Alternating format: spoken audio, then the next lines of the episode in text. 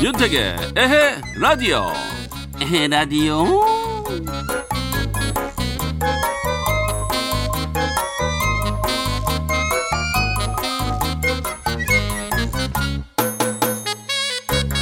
예전에 어떤 다큐를 봤는데 2차 대전 때 아우슈비츠 생존자들에 관한 이야기였거든요. 그때 그 생존자들의 공통점을 살펴보니까 이 상황이 잘 해결될 거야. 이렇게 낙관적으로 생각하는 것도 중요하지만 어떠한 어려운 상황 속에서도 세수하고 양치하고 기본적인 개인 위생과 청결을 잃지 않는 사람, 자기 자신을 단정하게 가꾸는 사람이었다는 그런 공통점이 있었다고 합니다. 네, 되게 중요하죠. 단정의 나를 가꾼다. 그게 곧 마음의 상태이기도 하니까 말이죠. 자, 4월 8일 수요일 윤택의 에라디오 오늘도 힘차게 출발합니다. 출발! 야!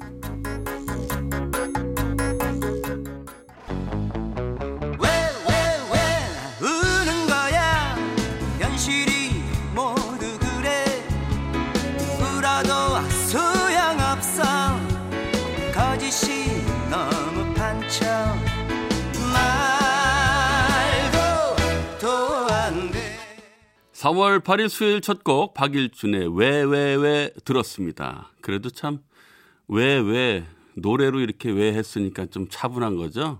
또 성질 나가지고 소리 지르면 왜 왜 왜 왜 막 이랬을 텐데 아유 참 그래도 노래로 들으니까 들을만한데요. 네. 자 이수미 씨가 문자 보내주셨어요. 어쩌죠 제 남편은 세수는 하는데 12일째 면도를 하지 않아 산적 같아요. 오, 이미지 변신.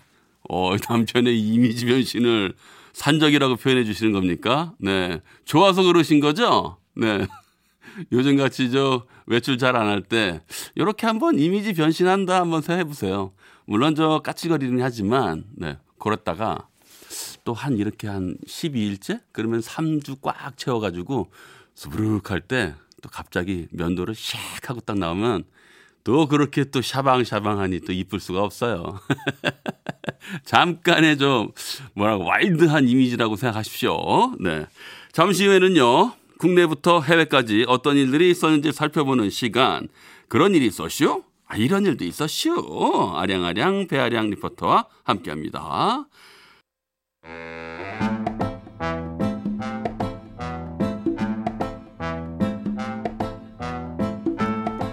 태기와 아량이의 그런 일이 있었슈? 아 이런 일도 있었슈.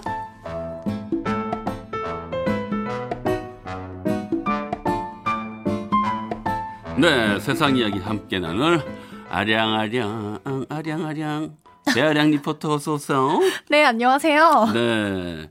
뭐 뜬금없지만 네. 요즘 봄철이니까 음. 꽃이 화사하잖아요. 네 그 색깔 중에 무슨 색깔 좋아해요? 저는 네. 초록색 초록색. 초록색 좋아해요. 오. 오늘 저 입은 옷 살짝 초록 색깔 네. 돌잖아요. 네, 그렇죠. 이 진한. 옷이요. 네네. 저 외할머니가 네. 젊은 시절에 입으시던 50년 된 옷이에요.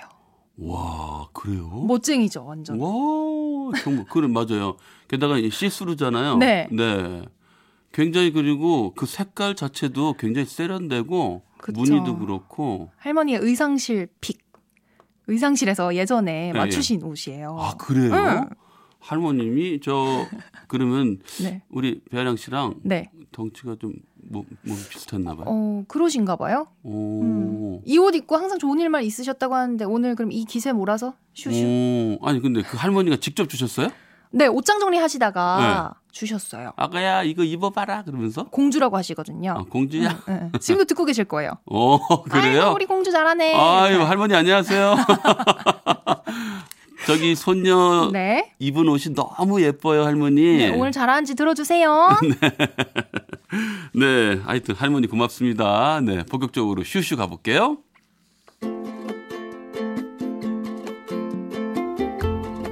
국내부터 해외까지 이런저런 소식과 각종 생활 정보들을 함께 알아보는 시간. 음주운전과 관련된 소식으로 시작해 보겠습니다. 네. 앞으로는 음주운전 사고를 내면 운전자의 자동차 보험 자기 부담금이 크게 늘어난다고 합니다. 어, 아, 그동안 안 그랬나 보죠? 꼭 그랬을 것 같은데. 음, 현재 음주운전 사고가 발생하면 보험에서는 피해자에게 보험금을 지급하고 네. 운전자에게 대인 피해는 300만 원, 대물 피해는 100만 원을 한도로 상환받도록 돼 있는데요. 네. 정부가 이를 각각 1000만 원, 500만 원 한도로 대폭 늘리는 겁니다. 아하. 음주운전자의 본인 책임을 강화하겠다 이런 취지인데요. 네. 지난해 윤창호법 시행으로 음주운전자에 대한 형사처벌이 세지면서 민사 책임도 함께 강화돼야 한다는 목소리가 있었고 음흠. 또 여기에 지난해 음주 사고로 지급된 총 보험금만 무려 2,681억 원에 달하면서 다수의 보험 계약제의 보험료가 인상될 수 있기 때문에 평균 수준의 음주 사고의 경우에는 대부분 음주운전자가 사고 피해 금액 전액을 부담하게 될 것이라고 합니다. 아, 그렇군요. 음, 국토교통부는 음주운전 사고 시 운전자에 대한 사고 부담금을 상향하는 자동차 손해배상 보장법 시행 규칙 개정안을 내일부터 40일 동안 입법 예고한다고 밝혔고요.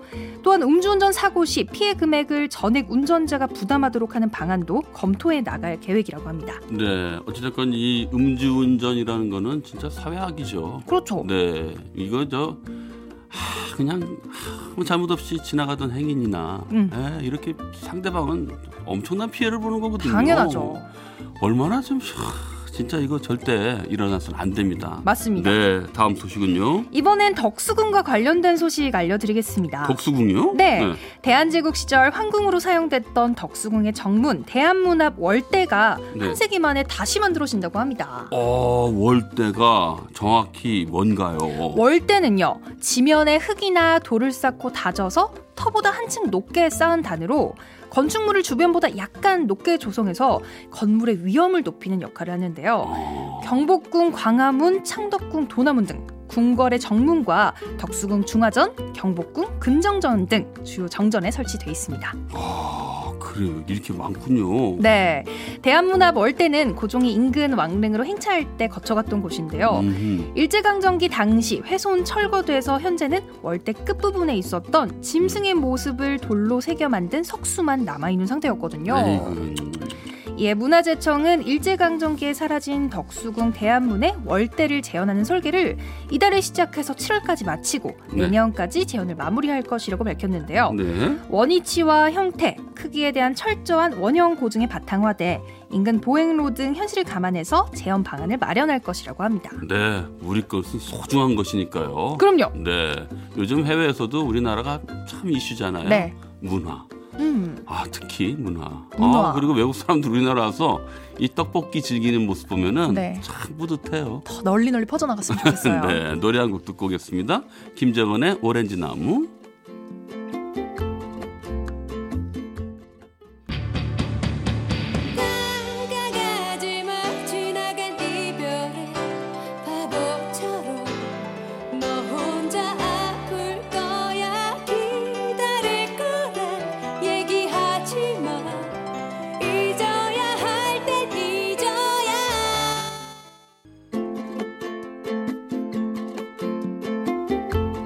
윤태기와 아량이의 그런 일이 있었쇼. 이런 일도 있었슈. 자, 계속해서 소식 부탁드립니다. 네, 코로나19 사태로 인해서 네. 세계 곳곳에서 우리나라에 휴지나 손소독제, 쌀 등을 보내달라는 SOS가 이어지고 있는 가운데 네. 현재까지 우리 정부나 민간 업체에 한국산 진단 키트를 문의한 나라 126개 나라가 넘는 것으로 집계됐다고 합니다. 네, 지금 뭐 전 세계적으로 모든 것들이 부족한 때일 거예요. 그렇죠. 네. 세계 보건기구 WHO 사무총장이 네. 문재인 대통령에게 전화해서 음흠. 아프리카에도 진단 키트 등 방역 물품을 지원해 달라고 직접 요청을 했는데요. 네. 이에 정부 관계자는 현재 아프리카 중동 지역의 6개 나라 그 이상도 지원하려고 하고 있다면서 네. 에티오피아가 들어갈 가능성이 높다 이렇게 말했다고 합니다. 네. 우리가 할 수 있는 것들 최선을 다했었으면 좋겠습니다. 그렇죠. 네. 에티오피아에 대한 지원이 유력한 건 우리나라와의 특수한 관계 때문인데요. 네. 에티오피아는 6.25 전쟁 때 우리나라의 아프리카에서는 유일하게 황실, 친위대 등 6천여 명을 파병해줬다고 해요. 아, 또 이번 코로나19 때도 우리 교민들이 귀국하는데 에티오피아 항공편으로 돌아올 수 있도록 도움을 줬다고 합니다. 아, 그러니까 우리가 이미 오래전부터 서로에게 도움을 주고 있었네요. 그렇죠. 네. 에티오피아 외에도 남아공, 우간다, 탄자니아 등도 방역 물품 지원을 검토하는 나라인데요. 네. 외교부는 지원 대상 국가를 선정할 때 우리와의 관계, 교민수, 또. 잠재력 등을 고려하고 있다고 하네요. 네, 하여튼 잘 검토해서 네 모두에게 좋은 소식이 됐으면 좋겠습니다. 다음 소식이요. 이번엔 해외 소식 들려드릴게요. 네. 중국 소식인데요. 음. 코로나19의 진원지인 중국 우한 도시 봉쇄가 오늘 해제됐는데요. 네. 0시부터 우한 외곽의 고속도로 톨게이트를 통해서 차들이 줄을 지어 빠져나가고 있고요. 음. 우한의 주요 기차역과 공항에서도 많은 이들이 중국의 다른 도시로 떠나는 중이라고 합니다. 아 그렇군요. 음. 예, 우한 주민들이 한국 등 해외로 곧바로 출국하는 게 가능한가? 궁금하시는 분 많으실 텐데요. 네. 우선 우한 봉쇄가 해제됐지만 우한 공항은 국제선과 홍콩, 마카오, 대만 노선 운영을 중단한 상황이고요. 음. 우한에 갇혀 있던 사람이 중국의 다른 도시로 이동해서 현지 공항에서 해외로 이동하는 방법은 이론적으로는 가능하지만 중국의 다른 도시 공항들이 우한에서 온 이들을 곧바로 해외로 가는 항공기에 탑승할 수 있도록 허락할지는 아직 확실한 지침이 나오지 않은 상태라고 합니다. 네, 그래도 아무래도 주변에서의 시선이 조금 우려가 있겠죠. 그렇죠. 네. 이어서 중국의 또 다른 소식을 제가 전해드릴게요. 네. 우한시에 있는 후베이 성에 파견됐던 간호사가 고향으로 돌아가서 격리하던 와중에 숨졌다고 합니다. 아이고 아이고. 중국 산둥성 병원의 주임 간호사인 장징징은 네. 지난 1월 후베이성 병원으로 파견돼서 두 달가량 코로나19 최전선에서 의료 지원을 했고요. 네. 지난달 21일 고향인 산둥성으로 돌아와서 규정대로 2주간 격리 생활을 했다고요. 네. 격리 기간에 받은 세 차례의 코로나19 검사에서 모두 음성 판정을 받아서 집으로 돌아갈 예정이었는데요. 그런데 격리 해제 당일 갑작스럽게 심근경색이 발생해서 병원으로 이송됐지만 끝내 숨졌다고 합니다. 아 이게 이거 정확하게 좀 따져봐야 되겠네요. 네, 코로나19 때문에 사망한 건지 현지 언론들이 보도하고 있지 않아서 상황을 지켜봐야 하는데요. 네. 너무나 안타까운 소식이죠. 아 참 열심히 의료 봉사하고 네 이제 좀 가서 그렇죠. 쉬려고 했는데 음. 참 안타까운 소식이네요. 네. 네. 네, 오늘도 다양한 소식 전해주셔서 고맙습니다. 회랑볕터. 네. 아, 크러쉬의 Beautiful 듣겠습니다.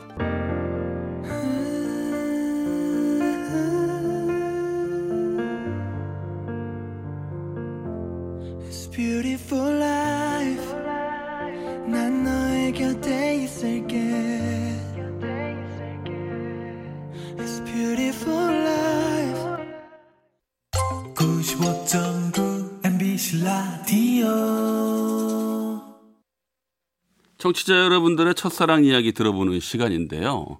첫사랑 하면은 저 우리 배아량 씨, 네. 그 무슨 꽃이 혹시 떠오르세요? 라일락? 라일락? 네. 어, 무슨 추억이 있어요? 아니요, 그냥 라일락. 그냥 노래? 네. 음, 저는 후리지아.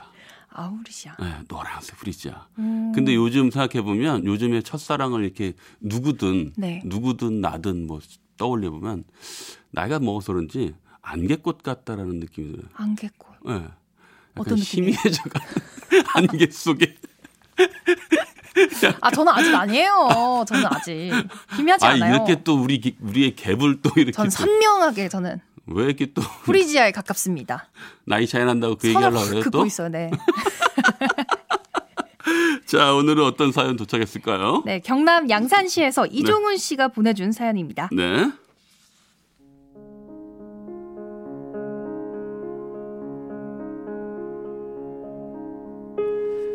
제가 첫사랑 그녀를 만난 건 군복무를 마치고 학교에 막 복학했을 때였어요.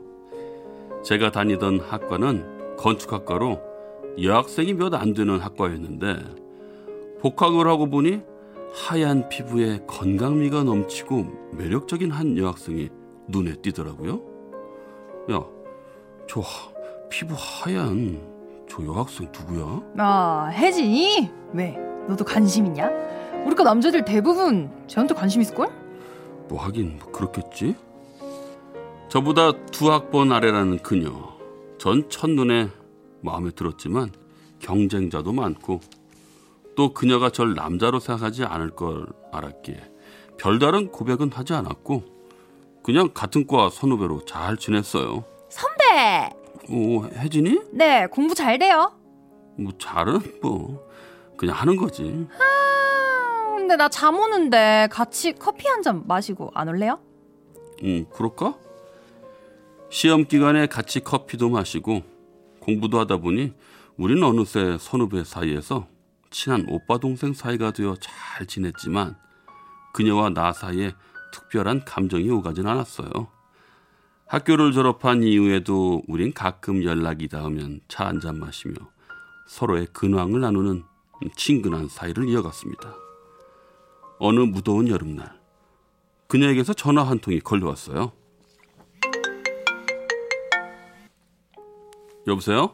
오빠야, 내 혜진이다. 오, 야, 혜진아 웬일이야? 아, 다름이 아니고 이번 여름 휴가 때 오빠 뭐 하는데? 여름 휴가? 어, 아직 계획 없는데.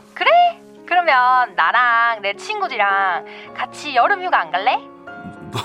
너랑 너 친구들이랑? 어, 어. 친구들이랑 강원도에 있는 동강으로 휴가 가자고 얘기가 나왔는데, 아, 근데 그렇게 멀리 운전해서 가는 건 처음이라서 조금 무섭기도 하고, 남자가 같이 가면 좋겠다 싶어 가지고, 그때 딱 오빠가 생각이 나더라고. 근데 특별한 계획 없으면 그냥 우리랑 같이 가자. 어, 그, 그, 그, 그럴까? 그녀의 제안으로 전 그녀를 포함한 그녀의 친구들 세명을 차에 태우고 부산에서 강원도로 휴가를 떠났습니다.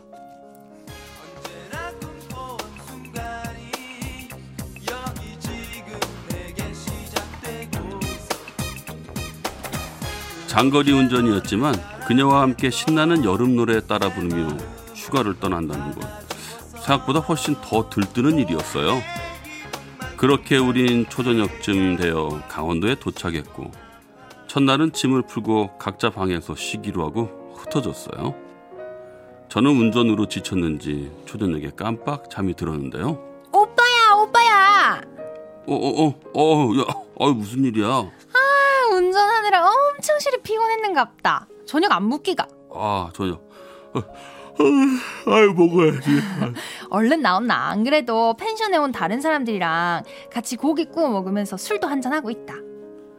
그녀가 깨어 밖으로 나가 보니 여러 곳에서 온 다른 팀들과 함께 술자리가 벌어지고 있었어요. 저는 어색하게 다가가 인사를 했는데 다들 절 반갑게 맞이해 주더라고요. 어? 혜진이 남자친구인가 보다. 부산에서 강원도까지 운전하느라 피곤하셨겠어요. 얼른 와서 고기 좀 드세요. 전 그녀의 남자친구가 아니라, 아니라고 말할 틈도 없이 그 무리에 섞여 술을 마시게 됐어요. 그렇게 분위기가 무르익어 갈 즈음 술이 좀 취한 것 같아 잠시 바람을 쐬러 무리에서 빠져나오려는데 그녀가 절 불러 세우더라고요. 오빠야, 어디 가는데? 음, 잠깐 바람 쐬러 같이 갈래? 그래. 그렇게 그녀와 전 펜션 근처 강가에 앉아서 밤하늘을 바라보며 이런저런 이야기를 나눴습니다.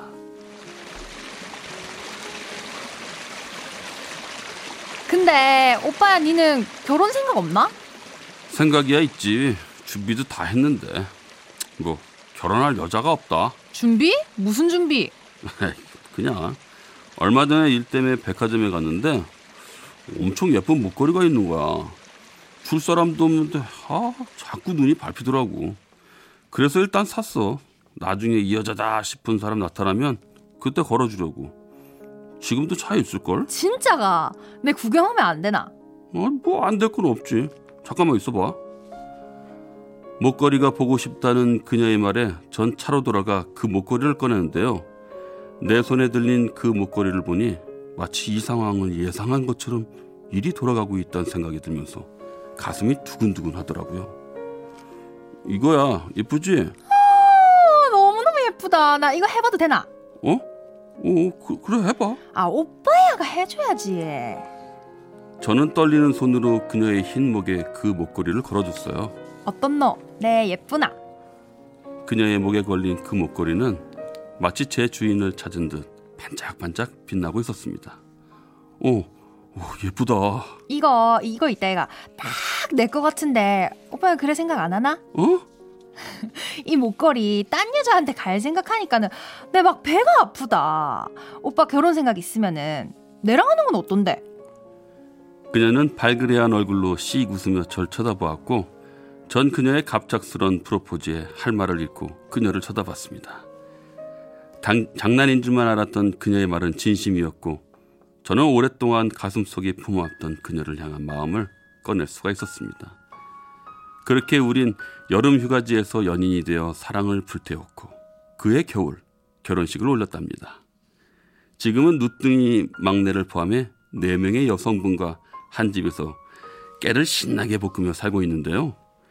그날 아내의 용기가 없었더라면 제 첫사랑은 이루어지지 못했을 거란 걸 잘 알기에 지금도 극진히 모시며 20년째 그 사랑을 이어가고 있답니다. 이젠 내 사람이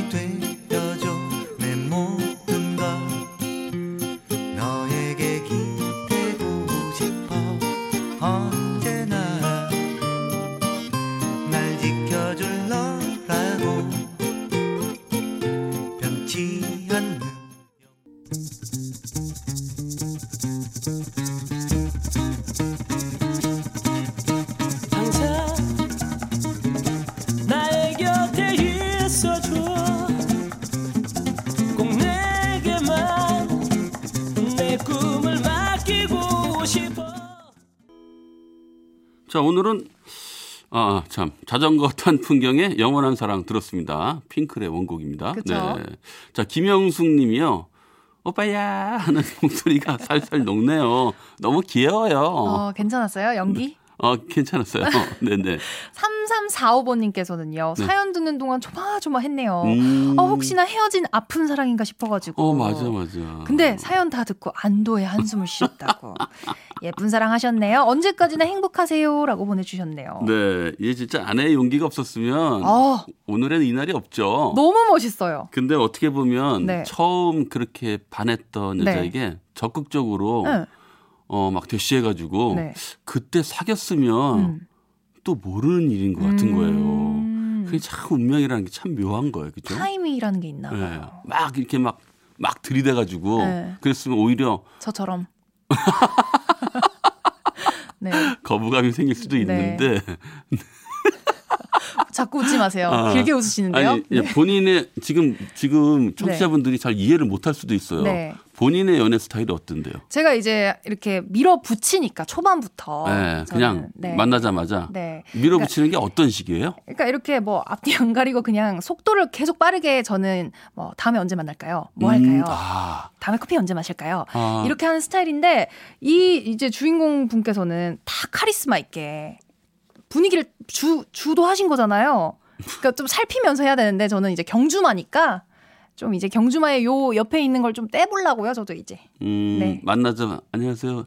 처음 뵙겠습니다. 저 배아랭이. 다음 언제 만날까요? 아또 뭐 이렇게 들어가는 거예요? 아 아니에요. 제가 다음에 알려드릴게요. 아이 불도저 같은 사람. 네. 아우 부끄러워요. 아이 뭐 부끄러워요. 네. 자신의 스타일이 있는 거죠. 자 오늘도 첫사랑 사연 재밌게 소개해 주셔서 고맙습니다. 네 고맙습니다. 네. 네, 박미경 님이 문자 보내주셨네요. 저도 오빠야, 오빠야 하고 친오빠를 부르면 친정이 강원도인 올케 언니는 그 소리가 그렇게 정겹고, 정겹게 들리고 듣, 듣기 좋다고. 왜 이렇게 버벅거려? 하더라고요.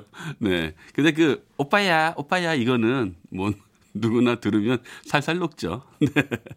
자, 윤택의 에헤라디오 2부 마칠 시간입니다. 하수빈의 노노노노노 듣고요. 9시 뉴스까지 듣고 9시 5분에 만나요.